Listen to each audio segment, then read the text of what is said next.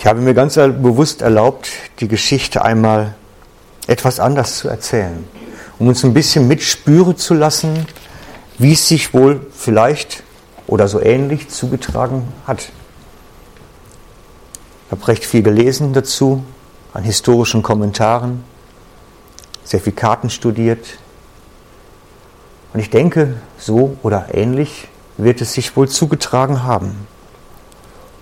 Ein besonderes Kind ist geboren und die Hirten verkünden es. Sie verkünden es allen, die ihnen über den Weg kommen. Sie verkünden es erst an dem Ort und dann, wo sie als Wanderhirten hinkommen. Überall erzählen sie davon. Der Retter ist geboren. So heißt es in dem Text. Heute ist euch in der Stadt Davids ein Retter oder der Retter geboren worden. Und das möchte ich heute einmal mit euch ganz besonders anschauen. Der Retter ist geboren worden.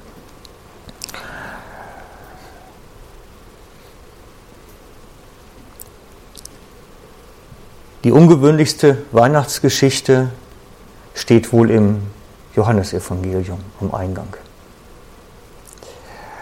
Dort schreibt Johannes, der Jünger, das Wort wurde Fleisch und Blut und zeltete unter uns.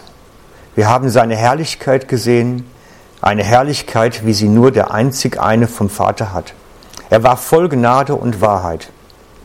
Johannes legte von ihm Zeugnis ab und hat laut ausgerufen, dieser war es, von dem ich sagte, einer kommt nach mir, der schon vor mir als erster da war. Aus seiner Fülle haben wir alle immer wieder neue Gnade genommen. Denn das Gesetz ist durch Mose gegeben, die Gnade und die Wahrheit sind durch Jesus Christus gekommen. Gott selber hat niemand bisher gesehen. Der einzig eine, der Sohn, der wie kein anderer mit dem Vater verbunden ist, der hat uns die Kunde von ihm gebracht. Das ist die Weihnachtsbotschaft im Kern. Gott selber kommt zu den Menschen in der Gestalt eines Kindes, in der Gestalt eines Neugeborenen, in einer Futterkrippe betritt er die Erde. Er verlässt den himmlischen Thronsaal, die Schönheit des Himmels, den Glanz und die Musik, für die die Musik lieber mögen. Er verlässt das Schöne, um in das Schlechte hineinzugehen. Für uns. Für jeden Menschen. Das ist das Spannende. Nicht nur für uns, für jeden Menschen. Er, der unvorstellbar reich ist, kommt in die Armut des menschlichen Daseins, um alles zu durchleben, was auch wir durchleben müssen. Und wenn wir uns dann mal fragen, warum musste dieser Weg so gewählt werden, Will er einfach mal nachschauen, wie das Menschsein so ist? Oder wie sich das anfühlt, so im Fleisch zu sein? Ich denke, Gottes Plan ist größer, viel größer. Er kommt, so sagt es Johannes, um die Gnade Gottes zu den Menschen zu bringen. Das Gesetz kam durch Mose und die Gnade wurde durch Jesus. Ein einzigartiger Liebesakt Gottes. Keine Rettung durch eigene Anstrengung mehr, sondern Gnade. Geschenk. Rettung ausschließlich durch den Glauben an den Opfertut Jesu. So steht es im Johannes 3, Vers 16. Denn diese hat Gott denn so sehr hat Gott die Welt geliebt, dass er den einzig einen Sohn gab, damit jeder, der auf ihn vertraut, nicht verloren geht, sondern ewiges Leben hat. Nicht dazu hat Gott seinen Sohn in die Welt gesandt, dass er die Welt verurteile, sondern dass die Welt durch ihn gerettet würde. Wer sein Vertrauen auf ihn setzt, wird nicht verurteilt. Wer nicht glaubt, ist schon verurteilt denn er hat sein Vertrauen nicht auf den Namen des einzig einen Sohnes Gottes gesetzt. Rettung zum ewigen Leben durch Glauben. Und nicht mehr wie vorher durch die Einhaltung des Gesetzes.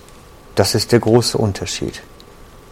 Und so steht in dem Text eindeutig, wer glaubt, ist gerettet. Nicht er wird gerettet, sondern er ist. Es beginnt in unserem Jetzt und Hier. Gnade Gottes beginnt hier unter uns. Das ist die frohe Botschaft, die Weihnachten begonnen hat. Die Gnade Gottes ist in der Person Jesu zu uns gekommen, damit die Welt durch ihn gerettet wird. Die, die die Liebe Gottes nicht verdient haben, haben jetzt ein Angebot, ein Rettungsangebot. Denn Gott hat sie zuerst geliebt, als sie noch gar nicht überhaupt akzeptabel waren. So steht es in der Schrift. Da hat er sie schon bereits geliebt. Und wenn wir genau nachschauen, steht in der Schrift, dass Jesus gekommen ist für die, die verloren sind, um zu suchen und zu retten. Und so wird er im Text gleich am Anfang vorgestellt, im Johannes, euch ist ein Retter geboren. Stand am ersten. Euch ist ein Retter geboren. Es geht um die Rettung. Weihnachten ist nicht O Tannebaum. Weihnachten ist Oh Happy Day. He washed my sins away. Das ist Weihnachten. Und ich, ich wehre mich so ein bisschen gegen dieses romantisch verklärte Tannenbaumgrün und Lametta umhängte Weihnachtsfest. Weil es führt uns so weit weg von dem eigentlichen Kern der ganzen Geschichte. Bei allem Schönen, wie das an, an Gefühlen und Lichter und Kerzen mit sich bringen. Aber ich habe das Gefühl, wir haben uns ein Stück Weihnachten rauben lassen. Durch Kommerz und äh, Gesellschaftskultur haben wir uns ein Stück stehlen lassen von Weihnachten. Denn Weihnachten kommt Jesus, das Rettungsangebot Gottes, auf diese Erde. Und da beginnt es. Da beginnt es. Jesus ist gekommen für die, die verloren sind, um zu suchen und zu retten.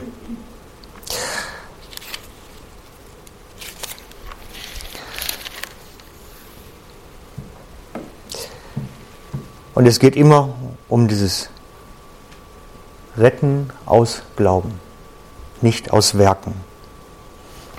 Jesus sagt in Johannes 5, Vers 24, Vor Gott sage ich euch, wer mein Wort hört und vertraut dem, der mich gesandt hat, der hat ewiges Leben und kommt nicht ins Gericht. Das ist eine ganz steile Aussage. Wer an mich glaubt, hat, nicht der bekommt ewiges Leben, sondern der hat ewiges Leben. Das ist immer ums, es geht ums Jetzt da drin. Der hat ewiges Leben und wird nicht ins Gericht kommen, sondern er ist bereits aus dem Tode ins Leben herübergegangen. Das ist das Große, was geschehen ist, was Johannes uns hier in seinem Evangelium liefert. Es geht um das Hier und Jetzt. Und was passiert? Als Jesus von seinen Jüngern Abschied nahm, speziell im Johannesevangelium, als die ganzen Abschiedsszenen losgehen, wir lesen das im Johannes 17 dann ziemlich zum Ende hin. Da sagt er im Johannes 17, Vers 18, wie du mich in die Welt gesandt hast, so sende ich auch sie in die Welt. Weihnachten geht weiter. Die Geschichte von Jesus geht weiter. Wir können das nicht auf den 24., 25., 26. beschränken und sagen, da ist Gottes Rettungsangebot, lass uns in die Agenda schauen, ist das heute dran? Es geht weiter, es geht weiter, es geht weiter. Ich habe schon mal gedacht, wir müssten eigentlich immer mit so einem Nikolauskostüm rumrennen, damit das irgendwo mal ein bisschen präsent wird. Gottes Plan, dass Jesus als Rettungsangebot in diese Welt kommt, ist 365 Tage, 24 Stunden. Nicht Weihnachten. Da gedenken wir, dass das gestartet ist. Aber es geht weiter. Und in der gleichen Weise, wie der Vater den Sohn geschickt hat, sendet Jesus seine Jünger. Ebenfalls zu suchen und das Rettungsangebot zu bringen. Denn dafür ist er gekommen und dafür schickt er uns. Das ist der Kern von Weihnachten. Dass die Menschen dieser Welt das Gnadenangebot des liebenden Vaters allen Menschen erzählen können. So wie die Hirten, die damals überall, wo sie hergekommen sind, erzählt haben, Gottes Retter ist geboren, der Messias ist da. Sie konnten einfach nicht schweigen, weil sowas Unglaubliches geschehen war. Sollten wir ebenfalls nicht schweigen. Und darum glaube ich, dass es ein Wesenszug der Kirche, unserer Kirchen ist, das Verlorene zu suchen. Nicht warten, dass das Verlorene kommt, sondern das Verlorene zu suchen. Denn Jesus ist gekommen, das Verlorene zu suchen. Der hat nicht gewartet, dass die Menschen zu ihm kamen, sondern er ist auf sie zugegangen. Wir sind heute eher in einer passiven Rolle. Wir haben einladende Gemeinden, einladende Gottesdienste, aber Jesus war das anders. Der hat nicht gewartet und eingeladen, sondern er ist zu den Menschen. Ein Schritt weiter. Die Kirche Jesu hat den Auftrag, das Verlorene zu suchen, aktiv. Sie wartet nicht, bis das Verlorene in heilige Gebäude kommt, sondern es ist ein aktiver Vorgang meines, unseres gemeinsamen Lebens. Jesus wartete ja auch nicht im Tempel, dass alle zu ihm dort kommen. Das wäre so ungefähr der Vergleich dazu gewesen. Sondern er war unterwegs zu den Menschen. Gnade ist in die Welt gekommen. Das Licht scheint in die Dunkelheit. So steht es im Johannes 1 ganz am Anfang. Das Licht scheint in die Dunkelheit, die Dunkelheit hat es nicht überwunden. Und wenn wir unterwegs sind, scheint dieses Licht zu den Menschen. Zumindest sollte es das. Zumindest sollte es das.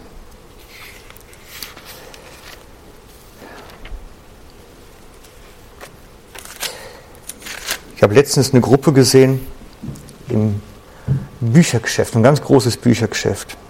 Die saßen in, in, in der Leseecke hinten zusammen und so mehrere, ich weiß gar nicht mehr genau, vier, fünf junge Leute. Und ich dachte erst, die machen da eine Gebetsgemeinschaft. Da dachte ich mir, geh mal ein bisschen näher. Und als ich das hingekommen bin, war das eher ein esoterischer Zirkel. Das hatte nichts mehr mit unserem Gebetsleben zu tun. Die tragen ihre Botschaften schon in die Welt. Das sind ihre Verkündiger. Und sie leben ihren Glauben in den Geschäften, in den Bars. Und ich denke, wir sollten da mutiger werden, unseren Glauben leuchten zu lassen und nicht einen Deckel drauf zu heben. Zeigen, wo wir stehen. Das ist Weihnachten. Das wäre Hoffnung in die Welt zu bringen. Jesus ist dafür gekommen. Das ist die frohe Kunde von Weihnachten. Gottes Rettung ist nah. Und ich glaube, wir sind so ein bisschen wie die Nachfahren dieser Hirten, die erzählten überall, wo die herkommen, was Gott Großes unter ihnen getan hat. Und das wünsche ich mir für Weihnachten. Ein bisschen weniger O Tannebaum und ein bisschen mehr von dem, was Gott unter den Menschen tut. Das wäre ein schönes Weihnachten. So steht es im Lukas 19, Vers 10. Denn der Sohn des Menschen ist gekommen, das Verlorene zu suchen und zu retten. Das ist die Kernaussage. Dafür ist er gekommen. Er ist nicht für die Frommen gekommen, nicht für die Pharisäer, um sie noch mehr zu belehren. Er ist gekommen, das Verlorene zu suchen. Und hat die Jünger darauf hintrainiert, das ebenso zu tun. Und das wünsche ich mir für uns, für Weihnachten. Ich habe noch ein kleinen Video. Ich habe eben erstmal nachgefragt, ob ich den überhaupt zeigen kann, ob genug junge Leute da sind. Ich weiß, dass wenn ich das jetzt nur beim Seniorenkreis machen würde, hätte ich ein Problem nachher. Aber ich, ich bitte jetzt die Älteren, ein bisschen weitherzig zu sein und die Jüngeren, lasst euch motivieren. Was, wenn wir die Lebenszeit unserer Mitmenschen sehen könnten? Was, wenn wir wüssten, wie viele Stunden und Minuten sie noch haben? Was würde es für einen Unterschied machen, wenn wir so einen Blick hätten? Als ich den Video das erste Mal gesehen habe, habe ich mich gefragt, macht das einen Unterschied? So wie er, der eben sah, dass bei der Frau jetzt plötzlich die Lebenszeit ganz, ganz, ganz, ganz schnell abläuft und dann ein Schritt, oder bei der alten Frau, die im Krankenwagen lag, wo es dann ganz langsam immer weniger wurde, bis sie verstarb. Was, wenn wir das sehen könnten und wüssten, wie lange der Einzelne noch hätte? Würde es etwas an unserer Fähigkeit, mit Menschen umzugehen, ändern? Ich stelle mir solche hypothetischen Fragen gerne, um herauszufinden, was wäre denn anders? Würde ich mich eher trauen, wenn was zu sagen oder das Rechte zu sagen, wenn ich weiß, es bleibt nur noch wenig Zeit? Wenn ich wüsste, der Mann im Geschäft hat nur noch kurz zu leben. Auf seine Uhr sind nur noch ein paar Tage. Würde ich mich trauen, was zu sagen? Die rechten Fragen zu stellen? Würde ich mich trauen zu fragen, weißt du, wo du hingehst? Es könnte zu Ende gehen. Ich, ich denke, das ist natürlich nur hypothetisch. Das ist klar. Aber wir sehen es nicht und wir wissen es nicht. Und ich habe mit so vielen Gespräche geführt, die gesagt haben, hätte ich es gewusst, hätte ich was gesagt. Wenn ich das gewusst hätte, ich hätte noch so gerne. Ich habe es gedacht, als mein Schwiegervater gestorben ist. Er ist einfach nachts eingeschlafen und nicht wieder aufgewacht. Und als meine Schwiegermutter morgens dann aufstand und ihren toten Mann in seinem Schlafzimmer nebendran im Bett fand, standen viele Fragen im Raum. Hätte man nicht noch darüber reden sollen? Hätte man das nicht noch abschließen sollen? Oder auch wir haben uns gefragt, weil wir konnten sehen, ihn nicht zu Jesus führen. Hätten wir mehr Gas gegeben, noch was zu sagen? uns mehr bemüht, wenn wir gewusst hätten, dass es schon so bald zu Ende geht? Ich habe solche Geschichten mehrfach in meinem Leben erlebt, dass jemand geht und es blieb so wenig, so viel ungesagt. Und ich hatte das Gefühl nachher, Mensch, gerne hätte ich noch ein bisschen Zeit investieren sollen. Und deswegen möchte ich euch Mut machen.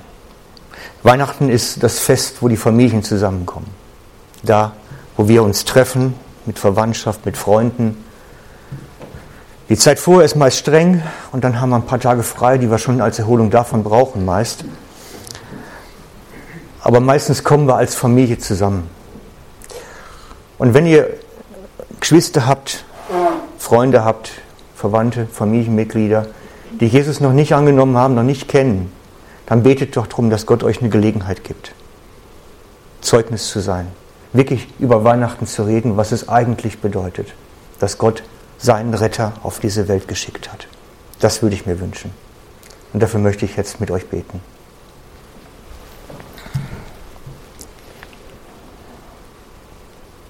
Jesus, ich danke dir dafür.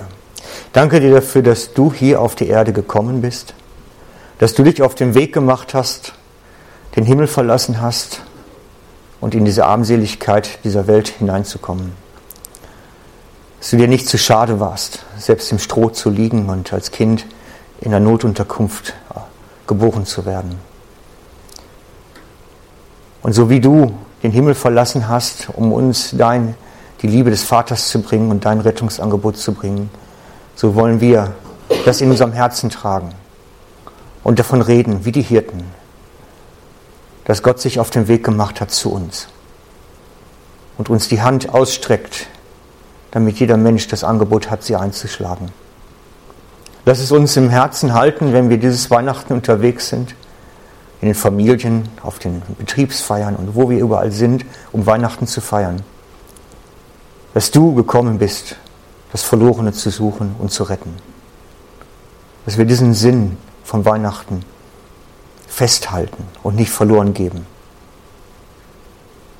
Bitte gib uns Gelegenheiten, wo wir Zeugen sein können von deiner Rettungsbotschaft, wo wir Zeugen sein können von deiner Liebe und von deiner Gnade. Davon, dass du mit den Menschen bist und für sie bist. Bitte begleite du uns auf unseren Wegen in diese spezielle Zeit des Jahres hinein und gib uns Gelegenheiten, deine Zeugen zu sein. Amen. Wir wollen zusammen das Abendmahl jetzt feiern. Es ist vielleicht jetzt ein bisschen heftig, der Bruch. Auf der anderen Seite ist es gut, dass wir uns das vergegenwärtigen, dass die Geburt Jesu und auch der Opfertod Jesu direkt zusammengehören, dass es nicht voneinander trennbar ist. Es gehört zusammen, es ist fest miteinander verbunden. Denn er ist gekommen als der Retter Gottes und das Retten funktioniert nur durch seinen Tod am Kreuz. Das ist der Kern. Man kann die Geburt Jesu immer nur aus dem Licht des Kreuzes sehen, denn dann kommt das Rettungsangebot. Und darum werden wir im Abendmahl uns jetzt besinnen darauf, was Jesus getan hat, dass sein Rettungsangebot zu uns gekommen ist und es am Kreuz wirksam wurde. Und das wollen wir miteinander feiern, miteinander vor den Tisch des Herrn treten, beziehungsweise, glaube durch die Reihen geben, macht ihr gleich, und wollen miteinander von diesem Brot essen und von dem Wein trinken. Ich lese den Text, wie er überliefert ist im Matthäusevangelium. Am Abend setzte, sich, setzte Jesus sich mit den Zwölfen zu Tisch. Während sie nun aßen, fing er an, vor Gott sage ich euch, einer von euch wird mich verraten. Da wurden sie sehr traurig und fragten einer nach dem anderen, Herr, bin ich es? Er antwortete, der die Hand mit mir in, Schüssel, in die Schüssel taucht, der wird mich verraten. Des Menschen Sohn geht wohl seinen Weg, wie von ihm geschrieben steht. Doch wehe dem Menschen, durch den der Menschensohn verraten wird. Es wäre ihm besser, er wäre nie geboren. Da fragte auch Judas, der ihn verriet, bin ich's, Meister? Er antwortete ihm, du bist es. Während des Mahles nahm Jesus dann das Brot, segnete es, brach es und gab es den Jüngern mit den Worten, Nehmt und esst, das ist mein Leib. Dann nahm er den Kelch, dankte wieder und gab ihnen den mit Worten, Trinkt alle daraus, das ist mein Blut des neuen Bundes, das vergossen wird für viele zur Vergebung der Sünden. Ich sage euch, ich werde von nun an nicht mehr von dieser Frucht des Weinstocks trinken, bis an den Tag, an dem ich in neuer Weise mit euch trinken werde im königlichen Reich meines Vaters.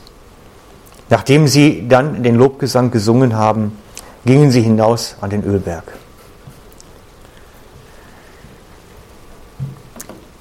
Ich möchte jetzt dem Herrn danken, dass er diesen Weg gegangen ist. Jesus, und ich danke dir dafür, dass du deinen Leib gebrochen hast.